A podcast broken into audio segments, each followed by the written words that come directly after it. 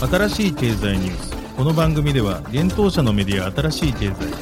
ブロックチェーン仮想通貨フィンテックに関する日々のニュース解説を平日毎日音声コンテンツでお届けしています。そして新しい経済ではブロックチェーン仮想通貨に関するニュース解説記事やインタビュー記事学習記事などのたくさんのコンテンツを掲載しております。ぜひ新しいひらがな経済漢字で検索してメディアもチェックしてください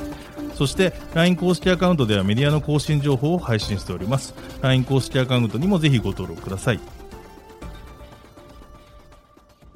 この番組は株式会社フィナンシェの提供でお送りします。フィナンシェはスポーツチームやエンタメプロジェクト、DAO などのトークンを購入して支援ができる新しいクラウドファンディングサービスです。サッカー J リーグ、野球、バスケなどのプロスポーツチームをはじめ、映画やアイドル、インフルエンサーなど100以上のプロジェクトのトークンがフィナンシェで購入できます。さらにトークン購入者はプロジェクトに応じたキャンペーン参加や NFT などの特典も。ぜひ iOS や Android でフィナンシェのスマホアプリを入れて新たな応援体験を味わってください。あなたの夢がみんなの財産になるフィナンシェ。新しい経済編集部の大塚です。はい、本日は6月の16日木曜日です。今日のニュース行きましょう。タグホイヤーのスマートウォッチが NFT 表示機能、メタマスクにも対応。暗号資産ファンド、スリーアローズ債務超過化4億ドルの生産を受け、テザー社 USDT の裏付け資産に関する噂を否定。ニューヨーク証券取引所の元社長、ユニスワップラボアドバイザーに、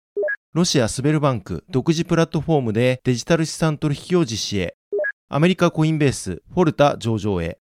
クラーケングローバル、EGLD、ファーム、FIS、フォース、GTC、LCX、MXC、ニア、SXP の9銘柄上場へ、オープン C がアップデート、基盤プロトコルを C ポートに移行へ、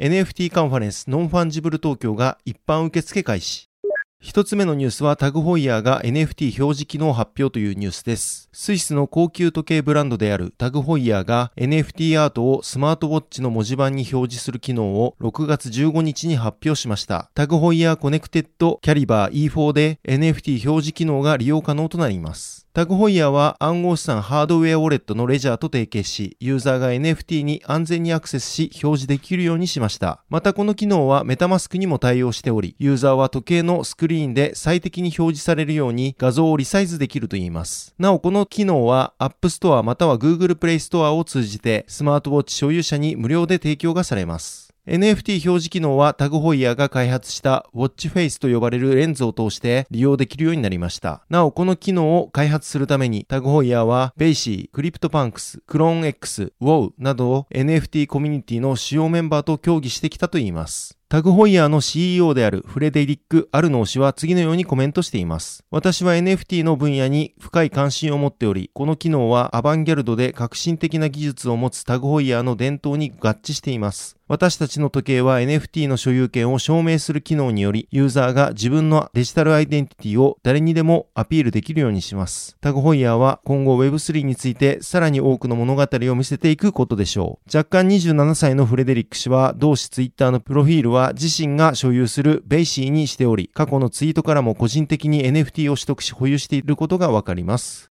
続いてのニュースは暗号資産ファンドのスリーアローズが債務超過に直面かというニュースです。暗号資産ファンドであるスリーアローズキャピタルが債務超過に陥る可能性があることが分かりました。暗号資産メディアザ・ブロックが6月15日に報じた内容です。ザ・ブロックのレポートによると、スリーアローズは融資会社からの清算を受け、現在は貸し手や他のカウンターパーティーへの返済を進めているとのことです。その清算金額は少なくとも4億ドル、日本円にして約540億円に上るということです。スリーアローズは2012年に設立されたヘッジファンドで、ビットコインやイーサをはじめとしたベースレイヤーのブロックチェーンとディファイプラットフォームを中心に投資を行っています。暗号資産メディアディクリプトによると、同社の取扱資産はピーク時で100億ドル、約1.3兆円と規模が大きく、また多くのディファイプラットフォームにも関与しているため、もし同社が破産した場合、暗号資産市場にさらなる負の影響がもたらされると考えられるということです。スリーアローズの資金難に関する噂がソーシャルメディアで広まったことに対し、同社の共同創業者であるスー・チュー氏はツイッターで、私たちは関係者とコミュニケーションをとっている最中であり、この問題を解決することに全力で取り組んでいますと発言をしています。スリーアローズは先月のテラ、現在の LUNC の価格崩壊を受け、多額の損失を発生させています。暗号資産トレーダーのムーン氏によると、先月以降、スリーアローズに属すると思われるアドレスが少なくとも3万 ST イーサ、リドステークドイーサを売却し、それをレンディングプラットフォームであるアーベのローン返済に充てているということです。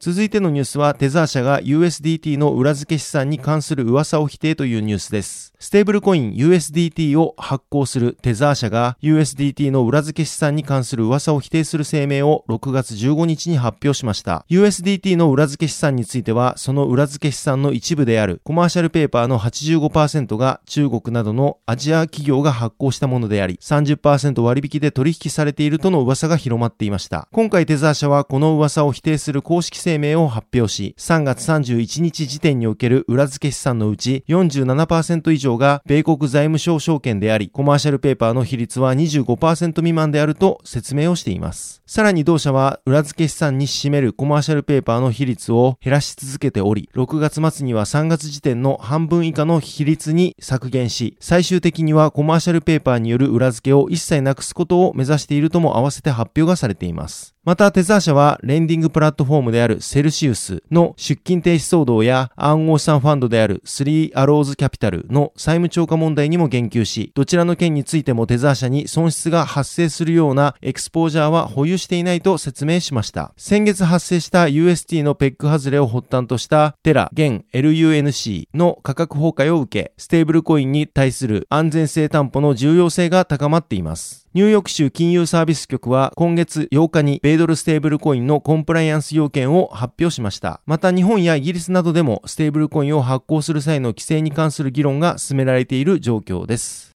続いてのニュースは、元 NYSE 社長、ユニスワップラボアドバイザーにというニュースです。ニューヨーク証券取引所 NYSE 元社長、ステイシー・カニンガム氏が、分散型金融ディファイプロトコルユニスワップの主要な開発元、ユニスワップラボのアドバイザーに就任したことが6月15日に分かりました。ステイシー氏は NYSE の第67代社長、初の女性社長として2018年から2022年まで務めていた人物です。ステイシー氏はアドバイザー就任に際して、私の長年の取引所での経験をユニスワップチームに還元し、金融市場を民主化するというユニスワップのミッションを前進させていけることをとても嬉しく思います、とツイートしました。またユニスワップラボは、私たちの目標は、すべての人にとってより透明で公正な市場を実現することです、とツイートで説明しました。なお、ユニスワップラボは今年の1月に、アメリカ連邦準備制度理事会 FRB の元エコノミスト、ゴードン・リャオ氏をリサーチ部門リーダーとして採用しており、従来の金融市場トラディファイの専門家を分散型の金融市場ディファイに採用する動きをとっています。続いてのニュースは、スベルバンクがデジタル資産取引を来月実施というニュースです。ロシア最大の商業銀行であるスベルバンクが独自プラットフォーム上でのデジタル金融資産の取引を今後1ヶ月以内に実施する予定であることが分かりました。ロシア国営タス通信の6月15日の報道で明らかになりました。報道によると、スベルバンクはデジタル金融資産を発行するための事業者登録をすでに完了しており、独自プラットフォームにおける取引の準備は整っているいるということです。スベルバンクの副社長であるアナトリー・ポポフ氏はタス通信のインタビューに対し、分散型レジストリを含む新しい技術の開発に注目し、ブロックチェーン技術がどのように発展していくかを研究しています。私たちのプラットフォームはすでに受け入れテストに合格しており、最初の取引は1ヶ月以内に行われる予定です。と、こちら中略ですがコメントをしています。ロシアでは、ロシア中央銀行を中心として、リテール型の中央銀行デジタル通貨 CBDC であるデジタルルーブルの発行に向けて研究が進められています。ロシアで第2位の規模を持つ VTB 銀行はデジタルルーブルを利用したデジタル金融資産の購入テストを今年9月に行うことを発表しており、来年には VTB のオンラインアプリを通じて一般のユーザーもデジタルルーブルにアクセスできるようになる予定ということです。続いてのニュースはアメリカコインベースでフォルタ上場へというニュースです。アメリカ大手暗号資産取引所コインベースで暗号資産フォルタ FORT が上場することが6月16日に分かりました。発表によると、フォートは流動性条件が満たされ次第、コインベース .com 販売所及び同社提供の個人トレーダー向けプラットフォームコインベースエクスチェンジにて6月16日中に取引が開始される予定ということです。取引ペアについては、フォーと USD をサポート後、段階的にフォーと USDT をサポートするということです。また、フォートの取り扱いは、アメリカコインベースのサービス対象全地域での対応となっています。なお、日本は対象外です。コインベースは新規上場を検討中及び計画中の暗号資産リストを公開していますが、今回上場するフォートは同リストに記載がされていなかった銘柄となります。また新規銘柄や市場で取引量が比較的少ない銘柄につける実験的ラベルの対象通貨ともなっています。このラベルは市場の状況で取引量が増えた場合に削除がされます。フォルタは Web3 システム上の脅威や異常をリアルタイムで検出する分散型監視ネットワークです。独立したノードオペレーターの分散型ネットワークで全てのトランザクションとブロックごとの状態変化をスキャンし、異常値のあるトランザクションや脅威を検出しています。また、フォルタは分散型金融ディファイプロトコルのコンパウンドやイーサリアムステーキング提供のリドファイナンスなどが導入をしています。現在サポートしているチェーンはイーサリアム、アバランチ、ポリゴン、BNB チェーン、ファントム、アービトラム、オプティミズムとなっています。また ERC20 規格のトークン FORT フォートは、フォルタのノードランナーやノード検出ボットへのステーキング、ガバナンストークンとして利用ができます。なお、今月9日より早期アクセスユーザーやビルダーなどにフォートのエアドロップが実施されており、総供給枚数の4%がエアドロップに当てられたということです。フォートは現在暗号資産取引所バイビットのほか、ユニスワップ V3 などの分散型取引所で取り扱いがされています。こちらは6月16日、コインマーケットキャップ調べの情報となります。続いてのニュースは、クラーケングローバルで9銘柄の暗号資産上場へというニュースです。アメリカ・サンフランシスコ拠点の大手暗号資産取引所クラーケンで新たに暗号資産9銘柄が上場することが6月15日に分かりました。今回上場するのはエルロンド、EGLD、ハーベストファイナンス、ファーム、スタファイプロトコル、FIS、アンプルフォースガバナンストークン、フォース、ギットコイン、GTC、リヒテンシュタインクリプトアセットエクスチェンジ、LCX、MXC、MXC、ニアプロトコル、ニア、スワイプ、SXP の9銘柄です。これら暗号資産の入金はすでに開始されており、取引は6月16日14時半、世界標準時より開始する予定です。対象となるサービスは、クラーケン及びクラーケンプロです。取引ペアについては、各銘柄に対し、USD とユーロが対応しています。また、先物取引と証拠金取引については、サポート対象外となるようです。なお、日本の居住者は取引ができないということです。各暗号資産についての説明を記事に記載させていただいておりますので、ぜひ合わせて記事もご覧ください。